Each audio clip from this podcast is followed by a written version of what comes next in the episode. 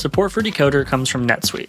Here are some numbers all business owners should know for 2024 37,000, 25, 1.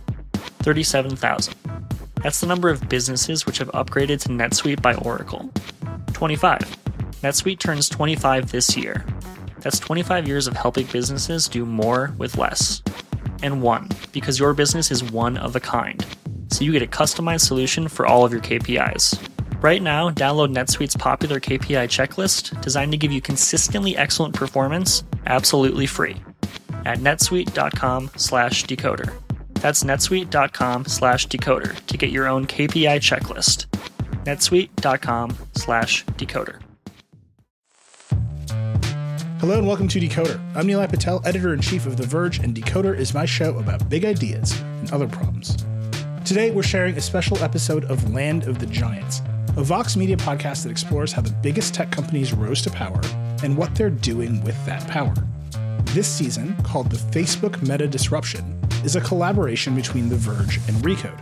It's hosted by our very own Alex Heath, The Verge deputy editor who broke the story of Facebook changing its name to Meta, along with Recode senior reporter Shirin Ghaffary. We've shared Land of the Giants with you on this feed before, but if you haven't heard it, past seasons of the show have covered Amazon, Google, and Apple. This season, they're diving into Facebook, now Meta, the company that defines social connection, community, and identity on the web. They're going to explore how Meta impacts our lives on and off the internet. In the episode you're about to hear, the hosts explore the origin story of the Facebook newsfeed, a concept that was incredibly new and controversial at the time it launched. You'll hear how newsfeeds became ubiquitous across social media apps, and how Mark Zuckerberg's push for the early newsfeed reflects his leadership style even today. Later episodes will cover everything from content moderation to Facebook's rebrand to Meta and its big bet on the metaverse. Enjoy this episode and follow Land of the Giants wherever you find your podcasts. New episodes are out every Wednesday. Okay, Land of the Giants, the Facebook meta disruption, episode one. Here we go.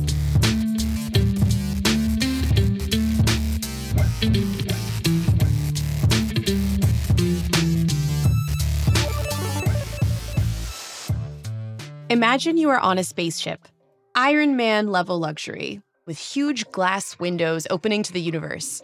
In the center of this chamber is a poker table and Mark Zuckerberg. Oh, hey, Mark. Hey, what's going on? Hey, Mark. What's up, Mark? Whoa, we're floating in space? Huh? Who made this place? It's awesome.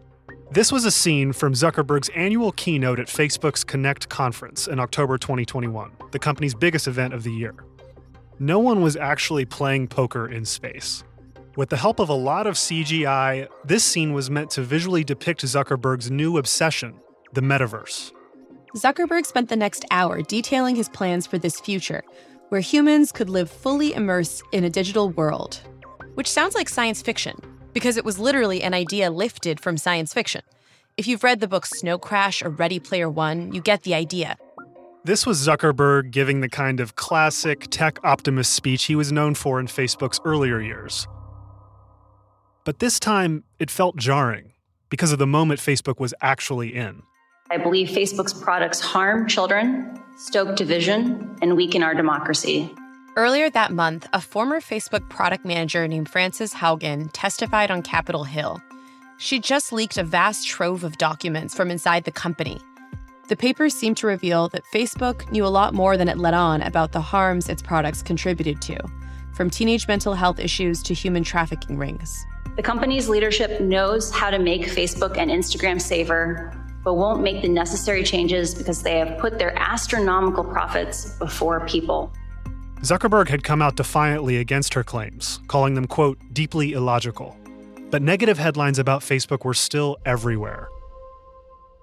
The news hung over his big metaverse pitch. Facebook is one of the most used products in the history of the world. It is an iconic social media brand. But right now, our brand is so tightly linked to one product that it can't possibly represent everything that we're doing today, let alone in the future. It is time for us to adopt a new company brand to encompass everything that we do. To reflect who we are and what we hope to build, I am proud to announce that starting today, our company is now Meta. An incredible moment. one of the most powerful, controversial tech CEOs on the planet, just told us he no longer wants to be associated with the thing that got him there. It's understandable why Zuckerberg wants a fresh start. The iconic social media brand he's built over the last 18 years is now bogged down with problems. It's not just the Haugen leaks. There's also Apple choking off access to user data that powers Facebook's advertising business, the rising competitive threat of TikTok, and looming government regulation from all corners of the globe. This is a company in an existential moment of change, fighting to keep its place in the land of the giants. I'm Shirin Ghaffary, senior correspondent for Recode by Vox. And I'm Alex Heath, deputy editor at The Verge. Zuckerberg may already be in the future, but the rest of us are still here in the present, grappling with his company's powerful influence over the real world influence that originates from one of his earliest inventions. An invention with a controversial and telling origin story. It was the first time Zuckerberg would really push his vision for connecting people at scale, regardless of the consequences, and go on to change the way that we use the internet. Part one of our seven part series is Newsfeed. In 2005, MySpace was the biggest social media company in the world but a young engineer named Ruchi Sanghvi believed in Facebook. I was their first female engineer and was also one of their first product managers. Facebook was Sanghvi's second job after graduating from Carnegie Mellon. In 2004, she was working at Oracle, a stuffy tech behemoth where it could take years for your code to make it to the real world. Then she heard that this new startup, Facebook, had moved out of its office at Harvard and into Palo Alto, California. So she took a drive. Sanghvi told us Facebook wasn't exactly rolling in the resumes anybody who was a user of Facebook was still in college, and anybody who was experienced thought it was a fad or trend because it was only for college students. Um, so the only people we could hire were folks that we could convince to drop out of school. Sanghvi had graduated recently enough that she'd had a few months to experience Facebook on campus, and she'd used it every day. Facebook was an incredible tool. Which is actually how the company thought of itself, Sanghvi says, as a utility? We actually felt as though we were serving a very important need for users which is that if you went to a college campus and you wanted to find like the students in your class there was no real way of doing it. Unless you referenced a yearbook or campus website. And that wouldn't have the information you really wanted like someone's relationship status or your mutual friends. I think like 35% of our users actually put their cell phone in so that's pretty crazy this is a 21 year old Zuckerberg in 2005 being interviewed by filmmaker Derek Franzese for a documentary on the millennial generation. These clips are outtakes Franzese put on YouTube. I think Facebook is an online directory for colleges, and on top of that, social application. So it's a way to have like very light forms of communication with it with people. Even in this early interview, this is an idea that seemed to interest Zuckerberg lightweight social interaction, like pokes and adding friends. Instead of grabbing a drink with a friend every week, you could let them know you were thinking about them with a little internet nudge. What are the implications now of like having a broader world where you can stay in touch with more people but have the same amount of time to do so? What Zuckerberg is identifying here was Facebook's early superpower. Every profile was tied to a real identity. That meant real connection. It was also much simpler than other social platforms like, say, MySpace. Facebook was quickly becoming the directory for your crushes, acquaintances, classmates, nemesis. Everyone was there. There was one problem, though. Zuckerberg was not satisfied with the early Facebook homepage. I don't know if you guys remember what Facebook was in 2004, but it essentially was like, you know, a static profile page, uh, picture. It had like four links on it view profile, view friends, and that was it. You just browse around. You'd look up friends and see what had changed on their profile, what interests had changed, or you know who'd written on their wall. This is Zuckerberg in 2016, describing the original version of Facebook. His problem with it was all that tiresome browsing left room for you to miss things and for people to miss you. If you wanted to share something with the world, you put it on your profile, but there's no real guarantee that anyone was going to see it. So Zuckerberg came up with an idea for a new kind of homepage, a page that acted as a central, updating feed of your friend's activity. Instead of clicking through like tens or hundreds of profiles a day to find out what was going on, we would collate all that information from your network, which you were already privy to, and put that on your homepage like a newspaper. a personal newspaper, a newsfeed. This was a new idea. Other prominent social networks like MySpace or Friendster, they didn't have anything like a feed. It only feels so intuitive and familiar a concept to us now, really, thanks to Zuckerberg. Sanghvi was assigned to build out the first version of Newsfeed, along with a few other young engineers. Her team included Andrew Bosworth and Chris Cox, names you might recognize because they're now two of the top executives at Meta. I mean, it's kind of fascinating that, like, you know, three engineers back then were building like one of the largest distributed systems that had ever been built. And it was literally our first or second jobs out of school. And we didn't realize what we were doing as we were continually building the system. And they were continually building that system with deep involvement from Zuckerberg himself. Mark would use it every day and then give us feedback on like, you know, based on like what he thought he should see versus what he was seeing in his news feed. Sanghvi told us that at first, Newsfeed ranked content by its story type. Every type had a different weight decided by the team. The weightiest, or the stuff you'd be shown first, were stories about you. Posts from friends on your wall, tagged photos. Facebook's algorithm was basically trying to think ahead on your behalf. This is stuff you'd look up first anyway, right? Updates to your profile. Over time, this ranking system would evolve into something much more complex. But by early September 2006, this intuitively ranked newsfeed was ready for launch, which the team scheduled for midnight. Today, when you think of product launches, like you never like just push out a launch in the middle of the night to your entire user base. You try to like, you know, phase it out, you do an A-B test, you do user tests, etc. We didn't have any of that information in hindsight, but we, you know, we were just so excited to launch the product that we launched it in the middle of the night. Sanghvi was the one to announce the newsfeed to the world with a post titled Facebook Gets a Facelift. I mean, Facebook gets a facelift. Come on. It it it sounds ridiculous in retrospect. But in the moment, it was exciting. And then we celebrated with bottles of really cheap champagne. And then we were just observing the logs to make sure that nothing was broken, um, that people were able to access it, that people were able to use it, and happily went home, uh, you know, thinking that everything was fine. I just remember waking up one morning and Facebook had launched a, a new feature that I didn't like all that much. When Northwestern junior Ben Parr fired up his Facebook account, he noticed something concerning in his newsfeed. I remember like scrolling, you know, through a little bit, and I think one of the very first things I saw was that one of my friends, you know, was no longer in a relationship. And it was like, that's not a thing I want to like have broadcasted. Parr's friend was probably thinking, okay, this bit about my life will just be seen when my friends look up my profile. But the newsfeed changed that dynamic completely. It was like a megaphone blasting private conversations, breakups, and inside jokes for everyone to dissect. Parr was spooked. So I got on, I made a Facebook group called Students Against Facebook Newsfeed. I think I used like Microsoft Paint or something to make like a pretty bad looking logo for it. And then he had to get some RA training, so he signed off for the morning. And then I got a call at like noon that day, and it was from a friend. They were like, Yo, Ben, have you checked Facebook? I'm like, No. It's like, You have 10,000 people in your Facebook group. Wait, what? It turns out that a lot of people felt like Ben Parr did.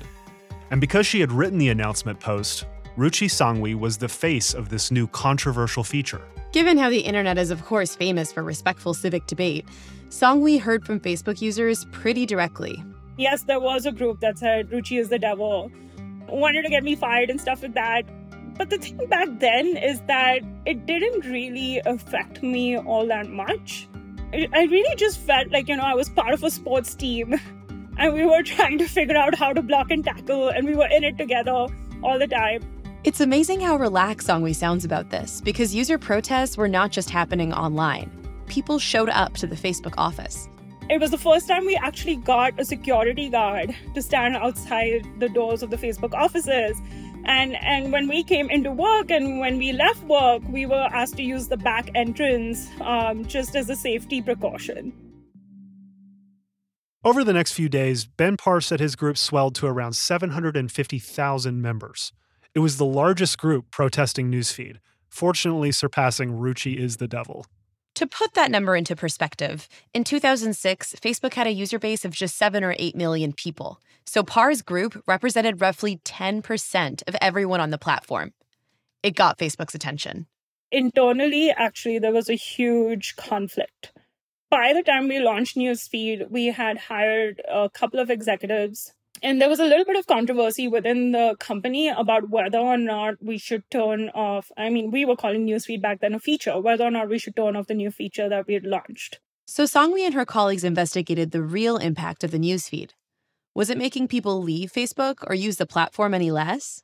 What we found really fascinating is that even though users were complaining about it and talking about how they hated it, they were actually spreading the word about how much they hated it through Facebook itself. So they would start these Facebook groups, and for the first time ever, we had like a million users in the Facebook groups, and they're propagating the message, and that message was getting spread through newsfeed. The second thing that we noticed is that even though people hated it, they were spending twice as much time on the newsfeed than they had ever before on Facebook, which in essence is like one of those things like I love it, but I hate it. The numbers didn't lie. Zuckerberg's vision was dead on. Newsfeed made people want to use Facebook even more. It proved a loaded point even when people complain about Facebook, they still use it. Sanghvi says it was Zuckerberg and co founder Dustin Moskovitz who ultimately made the decision to keep Newsfeed up.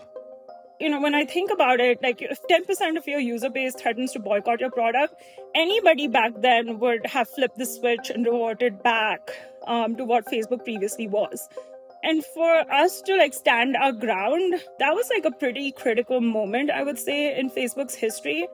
Zuckerberg took the long view, like he would do in other pivotal moments over the next 18 years. But for now, he still had to deal with those hundreds of thousands of upset users. After the break, a young Zuckerberg tested by his first major public controversy.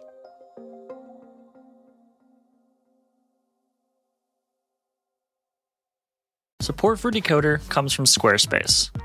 Squarespace is an all in one platform that you can use to build a website and help people find your ventures.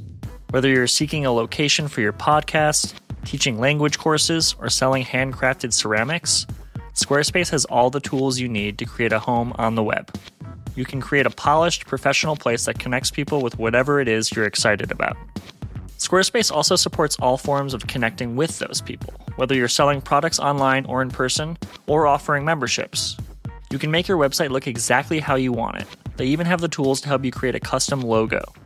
And they make it easy to create a place for people to schedule an appointment with you, browse your services, or learn more about why you do what you do.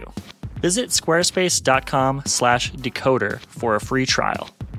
When you're ready to launch, use offer code DECODER to save 10% off your first purchase of a website or domain. Michael Zimmer was not a college student in early September 2006. But the launch of the newsfeed still felt personal. I remember this day and this week very well. All of a sudden, you know, the, the way that information was flowing on this platform changed radically.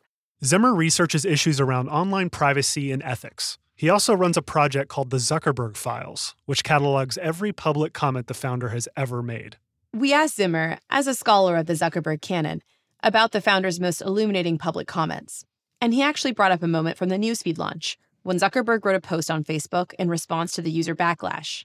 He calls this, it's three short sentences calm down, breathe, we hear you. Here are a couple other lines. Quote, we're not oblivious of the Facebook groups popping up about this. By the way, Ruchi is not the devil. And we agree, stalking isn't cool, but being able to know what's going on in your friends' lives is. I view this as kind of like Zuckerberg as engineer responding. It's like I know a bunch of you are concerned. I know a bunch of you think this is crazy, but you know, trust me, we're on top of it. We'll deal with it. Everything's going to be fine. But it wasn't just the tone of Zuckerberg's post that irked Zimmer. He says, We didn't take away any privacy options. Your privacy options remain the same. None of your information is visible to anyone who couldn't see it before these changes. Now, these are the statements he's making. He's but saying, things have changed. That's the crazy thing. Exactly. I mean, it's like technically it's true, but you know, things have fundamentally changed in the sense that, you know, you no longer had to visit my page to see if I was in a relationship or not and remember what my page said yesterday because that difference, that delta was being fed to everyone you know, on, on the site. And and of course he knows that because that was the whole point of, of, of, of putting the newsfeed together. The whole point of the newsfeed was to knock down the walls separating all the information on Facebook. It was a structural change to the platform that let loose all this personal news we were used to keeping on our profiles, our little digital rooms. How could Zuckerberg say nothing had changed? His note missed the feeling at the center of the backlash that jarring, vulnerable sense of suddenly being on display. Yes, I mean, with like 20 plus years of experience and two kids, yes, I could totally see why that would be condescending. Um, but back then, I, I think we were just like, we were literally like, I don't know how to explain this. Like, you know, we weren't like thinking maliciously or we weren't thinking paternalistically. We we were writing the way we speak. I remember like getting email from Mark about like, you know, let's like figure out like how can I improve the product and how can we like, you know, make it better for users. Wait, back up. So Mark personally emailed you. He emailed, it was right after he put out this note. By that point, Ben Parr, the creator of that big Facebook group, had become a sort of representative for user backlash. But it was like really, you know, personal and really about like how can we improve the product. I remember like feeling good. The CEO of a important company, even back then Facebook was very important, reaching out and not being like, I hate you, it was like, uh, I agree with you. How can we make it better? I'd like to hear from you. Keep in touch. The group Parr started on Facebook had actually included some demands for the company. Like a way for users to control the information that the newsfeed shared. And to Zuckerberg's credit, that is exactly what Facebook quickly rolled out. We worked on building privacy controls that allowed users to say that, like, you know, even though I'm sharing this on my profile, I don't want this published to my friends' news feeds. And that was something that we worked on and like launched in like in two to three days, which was pretty epic and made like all the difference to our users. Just days after the newsfeed launch, Zuckerberg published another Facebook post to announce these privacy tools. This one has a really different tone from that first post. He opened with, quote, "We really messed this one up. When we launched Newsfeed, we were trying to provide you with a stream of information about your social world. Instead, we did a bad job of explaining what the new features were and an even worse job of giving you control of them." The backlash eventually died down. People got used to the idea that by default, what you did on Facebook would be broadcast to all your friends through the newsfeed. And sure, you could tweak your privacy settings. But in the end, most people use the newsfeed the way Zuckerberg intended. Even Ben Parr, who later became a technology journalist. Newsfeed represented a fundamental shift for Facebook from directory place you like go once in a while to central nexus of your life. Like I do think that's kind of when the shift of Facebook, you know, becoming a quasi operating system for your personal life happened. About three weeks after the launch of the newsfeed, Facebook reached another milestone. It extended past college campuses. By the end of September 2006, anyone over the age of 13 could be on Facebook.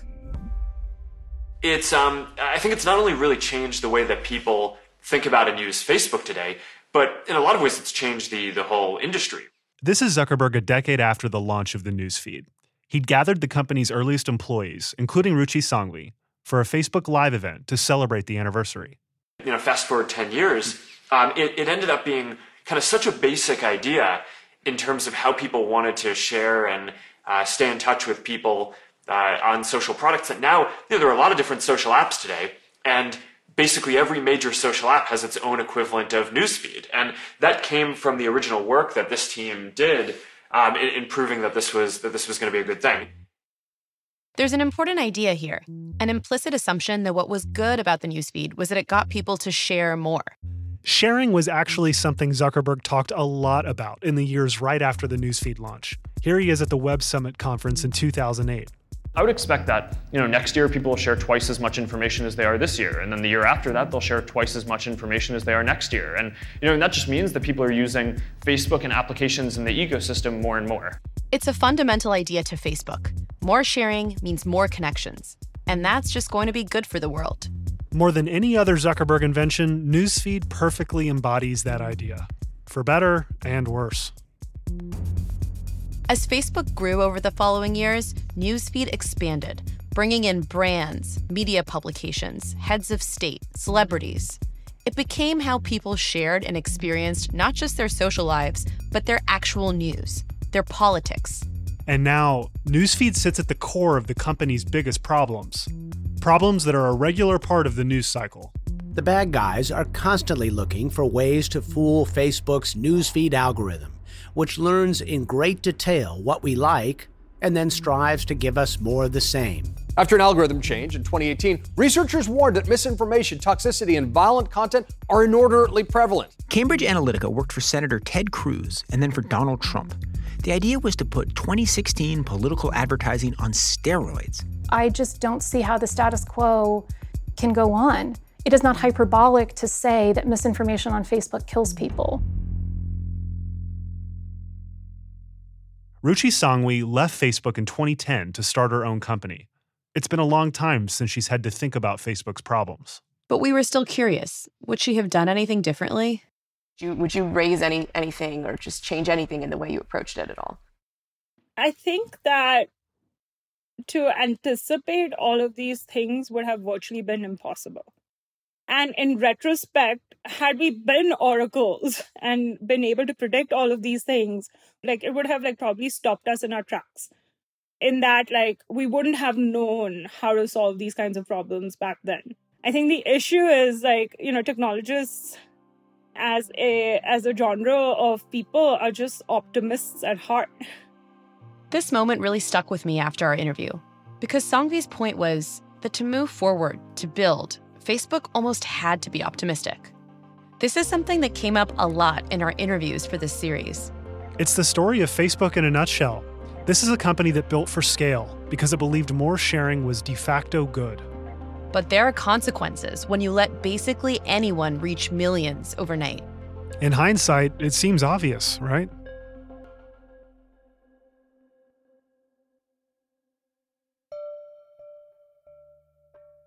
Over our coming episodes, we'll lay out what we do know about the complications of connecting at scale and go inside the big decisions that made Meta the giant it is today. On that note, in our second episode, the story of how a young Facebook built the playbook for exponential user growth. Plus, Zuckerberg's attempt to own the social web leads his company into one of its most damaging scandals the transfer of data externally. It, it, didn't rattle me at first. I was uh, assuming that people would kind of have some understanding of what happened when they click some of these things. It just turns out I'm not totally convinced they understood what they were choosing.